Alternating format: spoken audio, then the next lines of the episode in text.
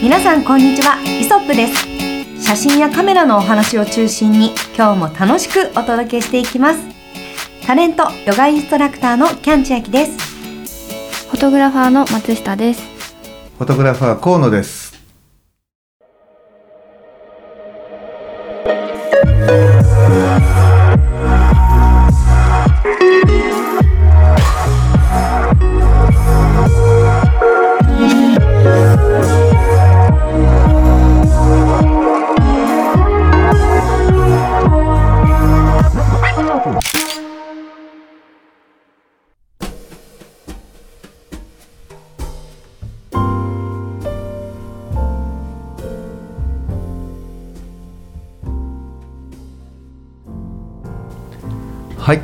えー今日はねちょっと写真のお話をねしてみたいなというふうに思ってるんですけれど。毎回知ってるじゃないですか、ですよね。いやてかね写真っていうのはほら普段はさ撮ってるこの題材とかカメラとかのね、うん。ちょっとこう話しちゃったですね今度写真そのもののお話をねちょっとしてみたいなっていうふうに思ってるの。はい。で、えーまあねこれよく言われてるのが僕らがね、まあ、例えばカメラマンが、えーどこかに、えーうん。作作品をね見せに行く。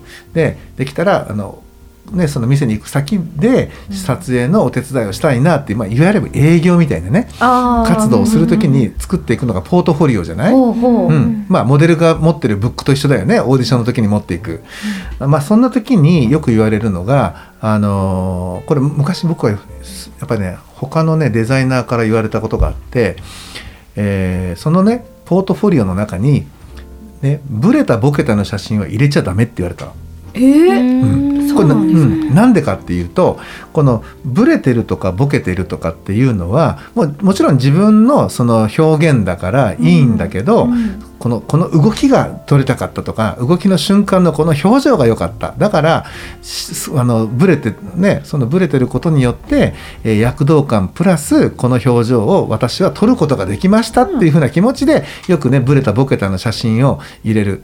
少しピンは来なかったんだけどこの表情今まで見たことなかったから、えーこの表情を入れましたっていうのももちろんわかるんだけど、ねそのじゃあポートフォリオを誰に見せるかってなった時にこれから写真のお仕事もしくはお手伝いをさせてほしいなと思ってる思う人に見せるわけじゃない。はいでその人が見た時に「えこの人って結構ブレちゃう人なの?」とかね「えこの人って結構ボケちゃってる人なの?」とかっていう風になるとじゃああのうちがあのお手伝いするしてもらう時にはそんなねブレたりとかボケたりとか、えーしないちゃんとクリアで、えー力のある写真を撮ってもらう人にお手伝いしてもらいたいななんていう風に思うのがほとんどなんだって。へえもちろんその編集者とか、えーデザイナーとか。だから最初から自分で自爆してするような写真を入れていっちゃダメだよってことをね教えてもらったことがあるのよ。えーなんか意外ですね、うんそれは何枚のうちの1枚でもダメでそのたくさんある中で1枚も入っちゃいけないってことですようね。ーんとおそらくなんだけどその大体ポートフォリオで作るうページ数って約20ページ40枚っていうのが大体基本になるのね。だからまあまああのいい枚数っていやいい枚数なんだけど、写真集っていうのはさ例えばあの見開き要は2ページの中に写真を56点入れていって、その中であのはっきりしてる部分がほとんどでその中で1枚2枚こうあれあえてねこうブレてたりとかう動きの中のねこうブレがえ入ってる写真があればそれが躍動感につながってページにえに対してのこう変化だったりアクセントになると思うんだけど仕事をお願いする可能性がある人の写真を見るときにブレたボケたをやっぱり意図的に入れるってことはこの写真をいいと思ってるんでしょうねこの方はっていうふうになるわけじゃない、なるほどね。うん。なんか全部看板をうんあの看板にしてほしいってことですよね。そのポートフォリオでうは。ん。うん。てがその作品の一番いい写真を持ってきてそれを20点欲しいみたいな40点か、うん。欲しいみたいなことなんですかね。そうだね。まずはだから、ね、ピントが正確に取れてであの構図もちゃんと的確で露出とかも、ね、過不足なくそして、えーその写真で見せたい表現力がちゃんと伴っていて、えーね、かつ自分のところのそのなんうかなテイストに合うか合わないかっていうのが多分出版社の編集者だったりとか、うん。あのデザイナーだったりとかのねこう視点だと思うのよ。その中でやっぱりこう自分としてはねこう例えば新章風景じゃないけれどもなかなかこう新章スナップじゃないけれどもなんかこうねあのこのブレて例えばわかんない石を投げようとするこの瞬間の手のブレ感となんか本人の表情が良かったんでこれ入れましたってなった時にまあそれはね一つそのな表現としてはあってはいるんだと思うんだけど、はい。それは仕事するしていく中で見せていってほしいものであって今初めましてで、えーそういったものは、えー見せるべきものではないってまあそのデザイナーの方のもしかしたら考え方かもしれないけどね、うん。あのーそんなふうにね言われたことをねついこの前ね、えー、と自分が撮ってるう撮ってるっていうか昔使ってたねポートフォリオを見てて思い出してね。まあそう考えた時にじゃあブケたあのブレた写真ボケた写真、ね、それが受ける写真なのか受けない写真なのかということをねちょっとテーマにみんなのねあのこのここのメンバー3人の3人か2人のねあ2人3人3人のね、えっ、と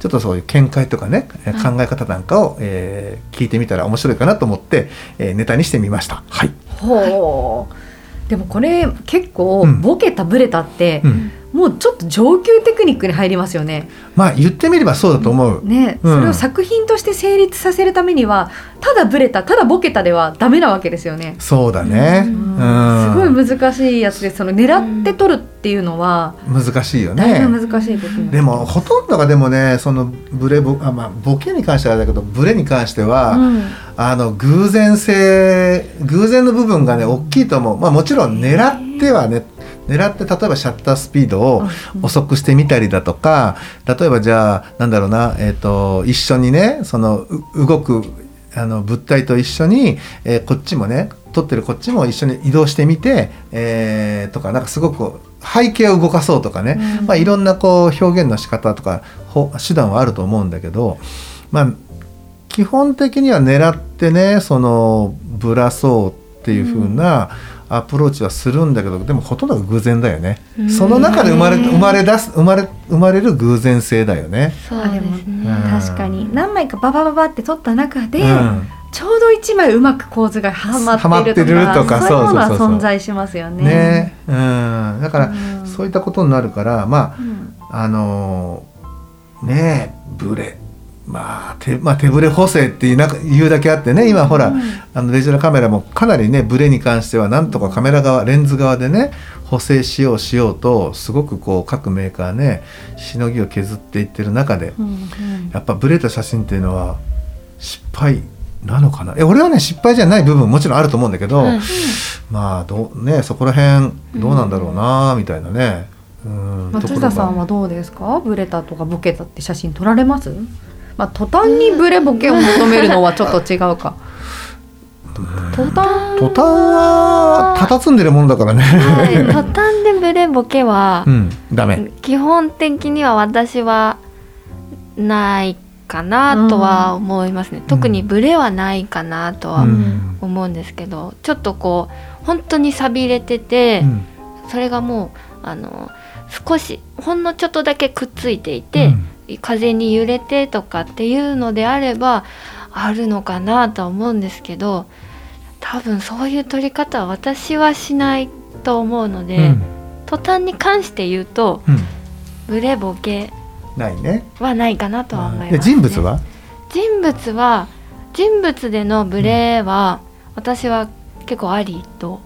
思ってて、うんうんもうその時の雰囲気だったり躍動感みたいな動きとかを感じることができるので、うん。私個人はあのすっごいもうい何が映ってるのかわからないとかはちょっと困るんですけど、うん。そうでない場合は、うん。あのありなんじゃないかなとうん。思います。ケンちゃんど私はうん。もともとグラビアをやってたってところでも言うと、うん。うん。うんじゃあ一つの写真集を作りますとうん。言った時に、えっと、例えばあえてすごく被写体によって、うん、とこれよく、まあ、ありがちですけど部屋撮りとかしてる時に、なんかちょっとこうそのなんだろうあえて想像力をかきたてるためのうんブレとか、うんボケを発生させることってあると思うんですよ。う？あるあるやってる。ううんん。例えばそのまあそのもう、えっと、もっと言うと肌をあらわにしているからこそ、うん。そこが映りすぎてしまうと、うん。逆になんかそのリアル感が出て面白くないから、うん。なんかこれ見えてるの見えてないのみたいなところであえてちょっとブラしてみるとか、はい。うん。動いてもらって、うん。その動く中でいい具合にこうあの見える部分見えない部分を調整していくうん。みたいなところで、ブレとかボケってすごく効果的だなって感じるし、うん。そういう写真を見るとめちゃめちゃテンション上がる方です。うん。なんか なるほどね。そうそうこういうのこういうのみたいなうん。気持ちにはなりますうん。ね。やっぱそこはブレボケがあの何のために存在してるかっていうと、うん。本当想像力を持ってもらって、うん。みんなのなんか楽しさを作ってもらうためかなみたいな思ったりすると、そうだようねん、あとはさっきおっしゃったように松下さんがおっしゃったように、うん。えっと、躍動感。うん。これは本当人間でしか表現できないものうん。の一つだと思います。うん。だから人間の筋肉のしなやかさとか肉体の柔軟さとか激しさみたいなものが出ると面白いよなとか、うん。あとやっぱあとスピード感の多分出る部分じゃないですか。うん。あのそうだよね。ブレとかって、うん。例えば電車でで後ろが電車でこう背景としてすごくスピードで行ってるんだなって、うん。それを色として使うこともあると思うんですよ。電車として使うんじゃなく色として使うとかもあると思うし、すごい無限の可能性を私は感じるんですけーど、うん。たださっき河野さんがおっしゃった通りで、うん。まあ、商業として、うん。あの見せる時になんかこれを成立俺は成立させてるんですっていうのはちょっとエゴかもしれないなって、いうのも感じます。うん。まあ、なんかいや僕もねそのその時のデザイナーさんの話を聞いてその時にはなるほどなと思ったの、うん。正直ね、うん。まあ、確かに40枚し、まあ、本当にね例えばああのアポイント取って会ってくれた人に40枚しか見せれない中で、うん。確かにまあブケ、ね、ブレた写真とかボケた写真を見せるよりは、まあ、自分なりにねこうやって、えー撮ることができます。うんうん。あなたのお役に立てると思います。っていうことをアピールしていくっていう部分で言うと、うん。うん、あのブレたボケたはあのもしかしたらマイナス要因になりうるかもなっていうふうな、ね、ことは正直その当時は思っててただまあ、うん。それで、まあ、最近思うのが今の皆さんのお二人のね話にもあるように、まあ、誰に見せるかによってそのブレとボケっていうねことのあの取り扱いとかねあの評価とかっていうのは変わってきてだから誰に見せてそのブレブレボケがね受けるか、うん。受けないかっていうのは、まあ、見せる相手によって変わってくるんだろうなっていうのがままあ、今の僕の考え方っていうか、おー確かうに、ん、感じなのかなと思ってて、はい。まあ本当に僕は、まあ、分量で言うと,、ううんん、と1割だと思ってんの。うん。1割のブレボケはアクセントになるけれども、うん。2割あるとあのちょっとこう不安になり3割あると、あちょっとこう諦めになるっていうか,、はい。そんな感じなんじゃないかな3みたいな。割は多すぎますね。おいおい大丈夫？ってなるじゃん。なりますなります。だからまあ1割ぐらい例えば10枚やったらそのうちの1枚ぐらいにその躍動感があったりとかね、はい。ちゃんとその写真がそのブレとかボケの意味をちゃんとね内包してるようなそうん、ものだったらありで、うんうん確かに。ね、2割あるとこれ本当だ大丈夫よね？ってことになるじゃない、3割あるとこうちょっとうんちょっとうちじゃどうかなみたいなことになるじゃない、うんなん、なんかまあ1割程度なのかなっていうふうに今はまあ僕ね思ってるのよ。うん。うん。確かに。結局そのストーリーが伝わらないブレボケとか、なんかそういうのって本当になんか見てる方も不快になっちゃいますよね。そうだよね。意図がつかめないから。そうそう。うん。だからそれって結局さ内輪受けじゃない？そうですね。ね、うんあの撮ってる側だったりとかそこに携わった側はああこれこのボあのブレいいよねとかってなるけどじゃあ第三者を見た時にえそうなのっていうふうに、確かに、ねだからまあなんかそのねキャンちゃん言ってるみたいにその意図がちゃんと伝わるっていうか、うん。そのストーリーの中にちゃんとはめ込める、まあ、ブレだったり、うん。えーボケだったり、まあ、そういったものだったらねいいのかもしれないよね。そうですよね。でもそういうのが撮れるのって本当になんかこう奇跡の一瞬だったりもしますね。そうなのよ。ねえ。ちょっとバランス違うともうこれじゃないってなっちゃいますもんね、あー。だから本当難しいよね。難しい。それをあえて狙うっていうのは。難しい。難しい、うん。ただまあね可能性をやっぱり広げるっていう意味で、まあ、昨日もねじあ昨日じゃない一昨日か。一昨日もあのー僕らね今3年3年2年か3年かけてずっと撮ってるうータレントの子がいるの。はい。これは特に写真集を作るとか何のそういうスケジュール予定もスケジュールもなくて、うんうん。ただ本当単純に、えっとその事務所さん、まあ、もしくはマネージャーさんとのやり取りの中で、じゃあこの子の成長をね追って撮ってみましょうよっていうふうなやって今やってずっとこう追ってる子がいて、えーそまあその子の撮影をしたんだけどその中でねやっぱりあのねもうブレること覚悟であえてね30分の1秒っていうねシャッタースピードで、えー撮ってみたりとかあのさらにもっとシャッタースピードを落としてみたりとかしてねブレるのは分かってるんだけど何かそこに美しいこうちょっとした微妙なねなんかニュアンスがない方できないかと思って、もうそこのワンブロックを捨てるつもりであえてブレのブレをねあの選んで撮ったりはししたりするのやっぱり。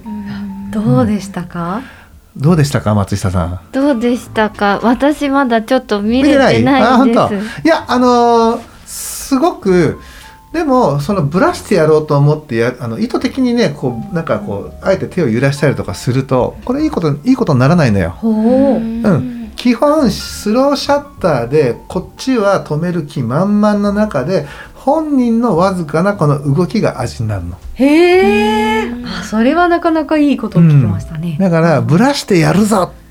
俺が手振ってやる、ね、スローシャッターにした上で手を揺らしてやるとか振ってやるとかっていう、そういうふうそれこそ本当にエゴの塊なんだけどこれは絵にならなくてあ、なるほど、うん、これはねもう過去にも何度かそういうふうなことでチャレンジしてあのね自分なりに苦い経験をして、なるほどこれ自分でブラそうなんてこうねあのしなくてももうシャッターをスローにしてしっかり構えておくだけでそれでもやっぱり人ってね揺れてるから、うんうんうん。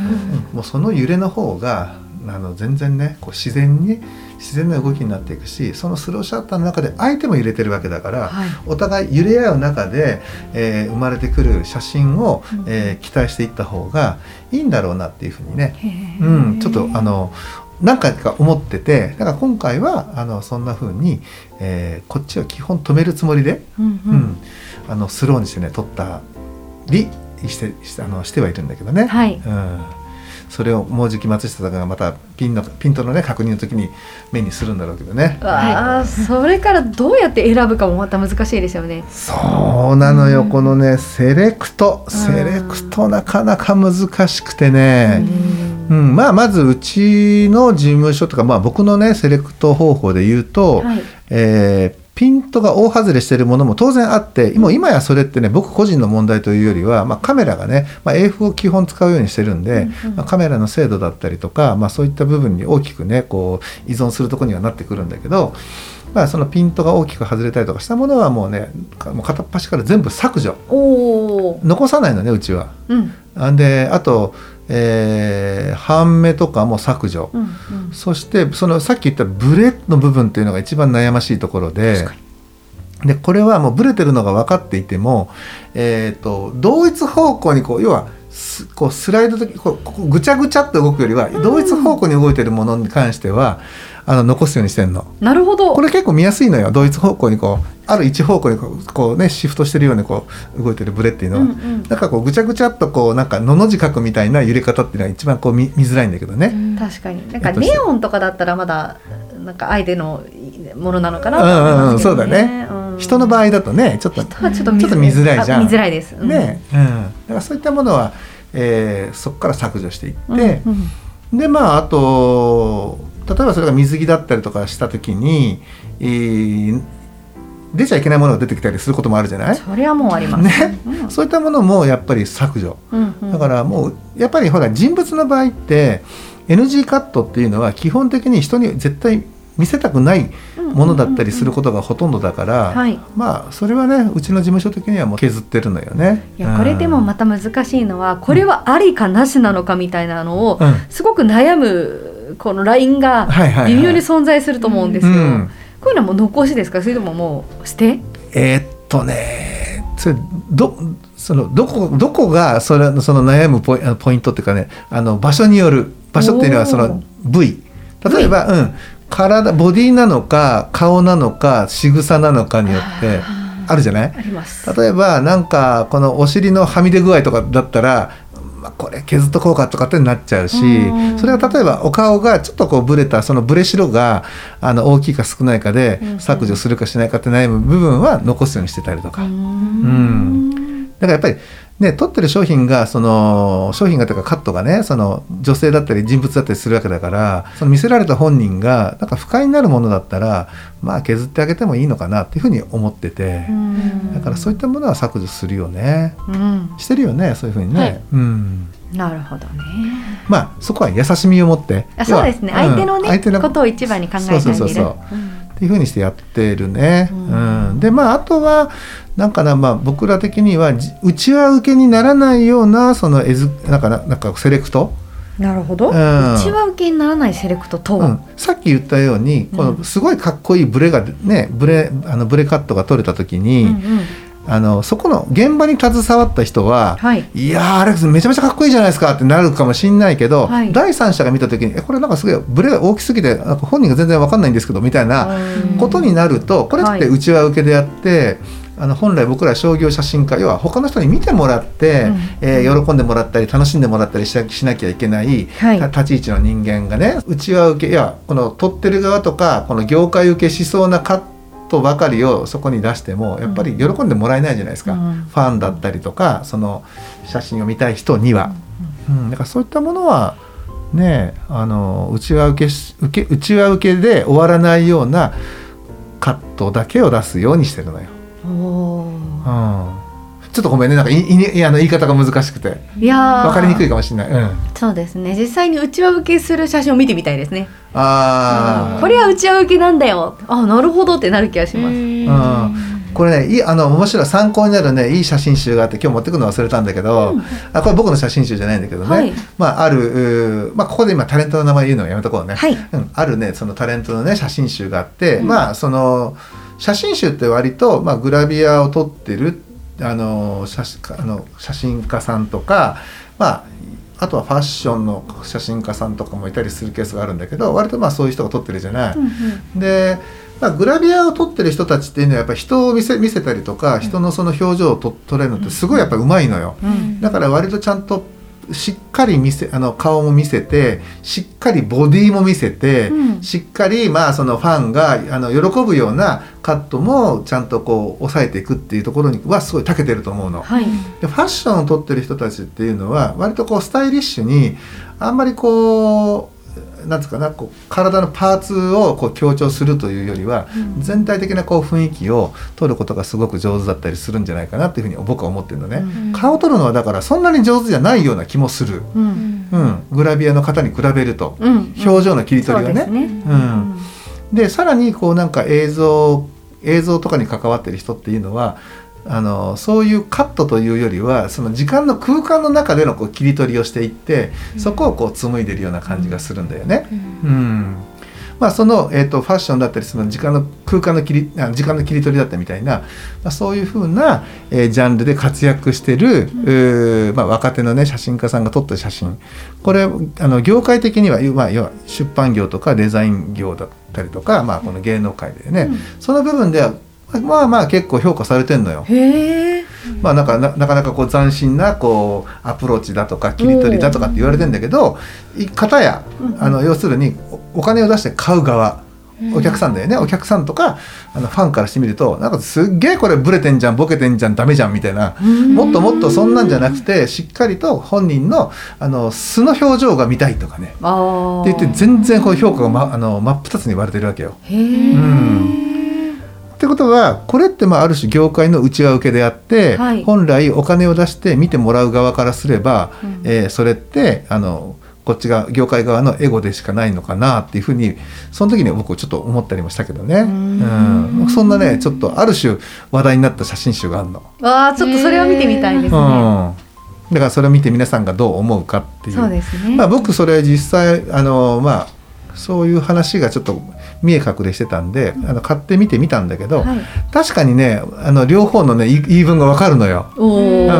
ん。そのなんつうかなこのね、えー本を作る側とか我々つあの制作サイド側の方の、えー視点で見ればあなかなかねこうすごくこうなんつうんだろうな、えー機材にこだわることなくすごくこうラフに、その瞬間瞬間その場所場所をねうまくこう切り取ってるなっていうのをすごく感じるの。うん片やだだけどこうお客様のねお客様というかそのねお金を出して、えーその本をえー買ってくれるであろう購買層のことを視点から見ていくと、うん、これじゃあまあねちょっと写真引きすぎだし引いたのばっかだし確かに写真すげえ荒ちょっと荒っぽい感じもねすごく多かったりとか、えーボケてたりだとかブレてたりだとかすごくいっぱいするわけで。うん、そうするとまあお金出して、えー、こんなブレたりボケたりねあのザラザラな、えー本だったら他の買った方が良かったなっていうふうに、まあ、思う人もいなくはないんだろうなっていう両方のねその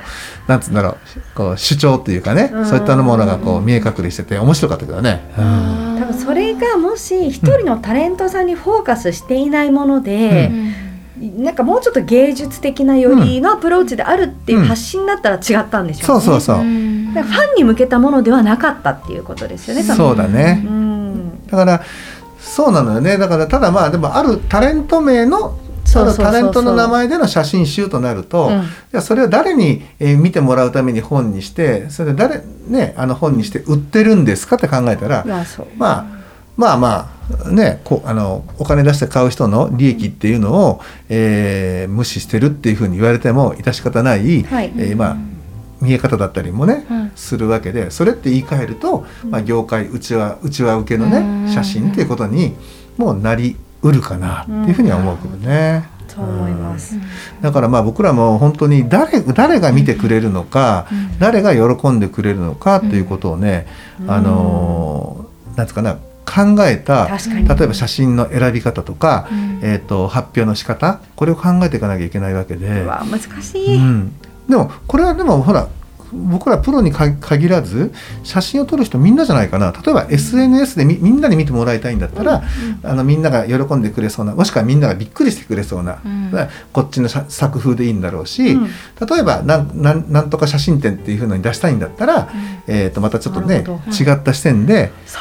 写真を選ばなきゃいけないんだろうし、はい。それがフォトコンテストだったら、えーそこにプラス基本的なその例えば構図だったりとか露出だったりとかっていう部分を含めてまた写真を選び直さなきゃいけなかったりもするんだろうしだからどこに向けて写真を発表するかで、えーね、その発表あのどこに向けて自分らしさをこう、うんなんか表現したりアピールしたりするのかっていうところで選ぶ写真もね変わってくるんだろうな。うんで中でまあきっとさっきの話を総括すると、はい。ブレとかボケっていうのは10%以内なのかな みたいいやなっそうですね。うんていうふうにねちょっと思ったりするのよ。いや非常にそうだと思います。ねだからまあなんか取り留めもない話になっちゃったねこれね。すいません。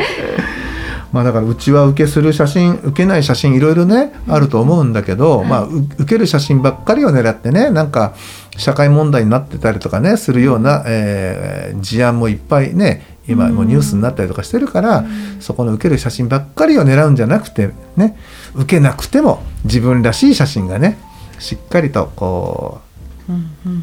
撮っては、はい。発表でね発表できれば、そっちの方が幸せでいいのかなっていうふうに僕は思いました。確かに。はい。そうですね。ねはい。えだから松下君もはい。受けなくても途端はいつも撮り続けてはい。ね そのサビの艶をねペーパーでどう表現するかあ印刷でどう表現するか考えてはい。絵作りをしていかなきゃいけないしそうですね。ねうん写真展のためにも。途端を写真展。はい途端写真展のためにも。で途端を撮ってるところをさキャンちゃん撮ってもらってさはいダブル写真展すればいいんじゃないおお途端を撮る女。そう。いつもなんか松下君のお尻の方からしか撮ってない。全部同じ構図になってそう。る。今日のしゃがみ方はちょっと腰が入ってますね。でも定点観測みたいなのもすごい面白いなって感じます。そうだね。うん。なんか近所にある、うん。なんかお店で有名な、なんかよく並んでるお店があるんですけど、うそこをよくまあ iPhone しか持ってない時も iPhone とかで撮ったりとかするのが好きで、ううんん今日は並んでますが今日は並んでませんねみたいなのを一人で。楽しそう。楽しいですよねそういうのがねねだからうん結局その何かの変化がねそこで生まれてったりとかすることもあると思うので、うん。なんかとにかく何でもいいからなんか何でもいいからって言い方したらあれですけどなんかこう今日なん自分の中でテーマを持って向けてみるっていうね、うんうん、そうだよね、はうん、だから受けようが受けまいがね。い、そうですそうです、はいそれは自分のためだったりとか、そうだよね。でももしかしたら何かになるかもわからないですしね、うん最近ちょっと一瞬いいですか？いやもちろんもちろん。えっと最近、ん。1984年に、うん。えっと、東京だったりとかのいろんなところで写真を撮って、うん。それを2020年とかにうん。同じ構図で撮って、うん。えっと、写真集を出された方がいいるっていうのでなんか見せてもらったんですよ。うん。それがなかなか興味深くって、うん。面白かったので、うん。あの私の方でもちょっと写真を撮ってこれちょっとよ見てみようって思って表紙をね撮らせてもらったんですけどこれ「東京タイムスリップ」っていう。これですね。あすまあ、2ごい。すごい、種類二種類出てるんですけうど、ん。この本当新宿の駅前の1984年のうん。状態から2021年でどんな風に変わってるかとかですごくやっぱ全然違ってるわけですよ。このすなんか何十年かの開発でね。って考えるとこんなの多分最初はうん。意識してないで撮っていると思うんですね。あうん、でもやっぱこうやって時間が経ったことで誰もが興味あるコンテンツに進化するっていうこともあるので、なんか非常に興味深いあのものだなって感じそうだますね。うん、意外と誰も目を向けないものじゃないですか。しかも街の移り変わりって。そうだようねん。確か興味深かったです。にいやーそれ面白いね。ちょっと俺も探して、あうん。ぜひぜひねね見てみようかな。多分見てみると面白いと思います。自分のあのゆかりのある場所とかも結構出てくると思います、ははい。やっぱそう考えるとさ、はもうとにかくさ自分が興味を持ったら、うん。もう受けなんか狙わないでとにかく取ると、そうもう。それしかないね。ね、それがいつか宝物になる可能性があるわけですからね。ね。そうだよな。かといってもちろん、まあそのなんだろうな。誰かを傷つけたりするようなものだったりとうんうんかするわけじゃなく,、うん。うだね。本当になんかこう、その絶妙なバランスってねなんだろうなって思いますよね。難しいけどね、途端は間違いなく人を傷つけない。そうですね。よかった。平和なもので でもねし知ってる？そのトタンって最初僕がずっと撮ってたんだよ。あ、そうですよね。河野さんから受け継いだ途端魂ですもんそうですそうね。ですと取ったわけではなくて。でももしかしたらと河野さんうん。が取った途端と松下さんが取った途端がすごい時を経て、うん。なんかこう融合する時が来るかもしれない。はい。うわーちょっと松下に松下松下君ずいぶん撮ってるから追い上げなきゃいけないね。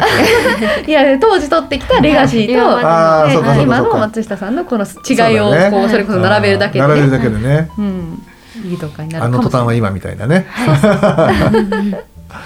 ねえ、まあ本当ね、えー本当にまあね受ける写真受けない写真あの、まあその時代時代によってね本当で出てくると思います。今のキャンチョンの話じゃないけどね、その当時は何気なく撮った写真がねあの時を経てすごいこうバズる写真にね、うんうん。あの変わったりとかもすることもあると思いますので、はい。えーあまり受ける受けない考えないでね自分がいいなと思ったら自分なりのねこういいなと思ったその感じが出せるような、えー技術力というかそういったものをね、えー養いながらはい。写真を楽しんでいきましょはい、う、ね、撮らないとあの後世には残りません。はい、なんていうふうに、えーちょっと偉そうなことを言ってみました。はい、すみません、えー今週もですねちょっと取り留めもない話になってしまいましたが、えーこの辺で終わりにしたいと思います。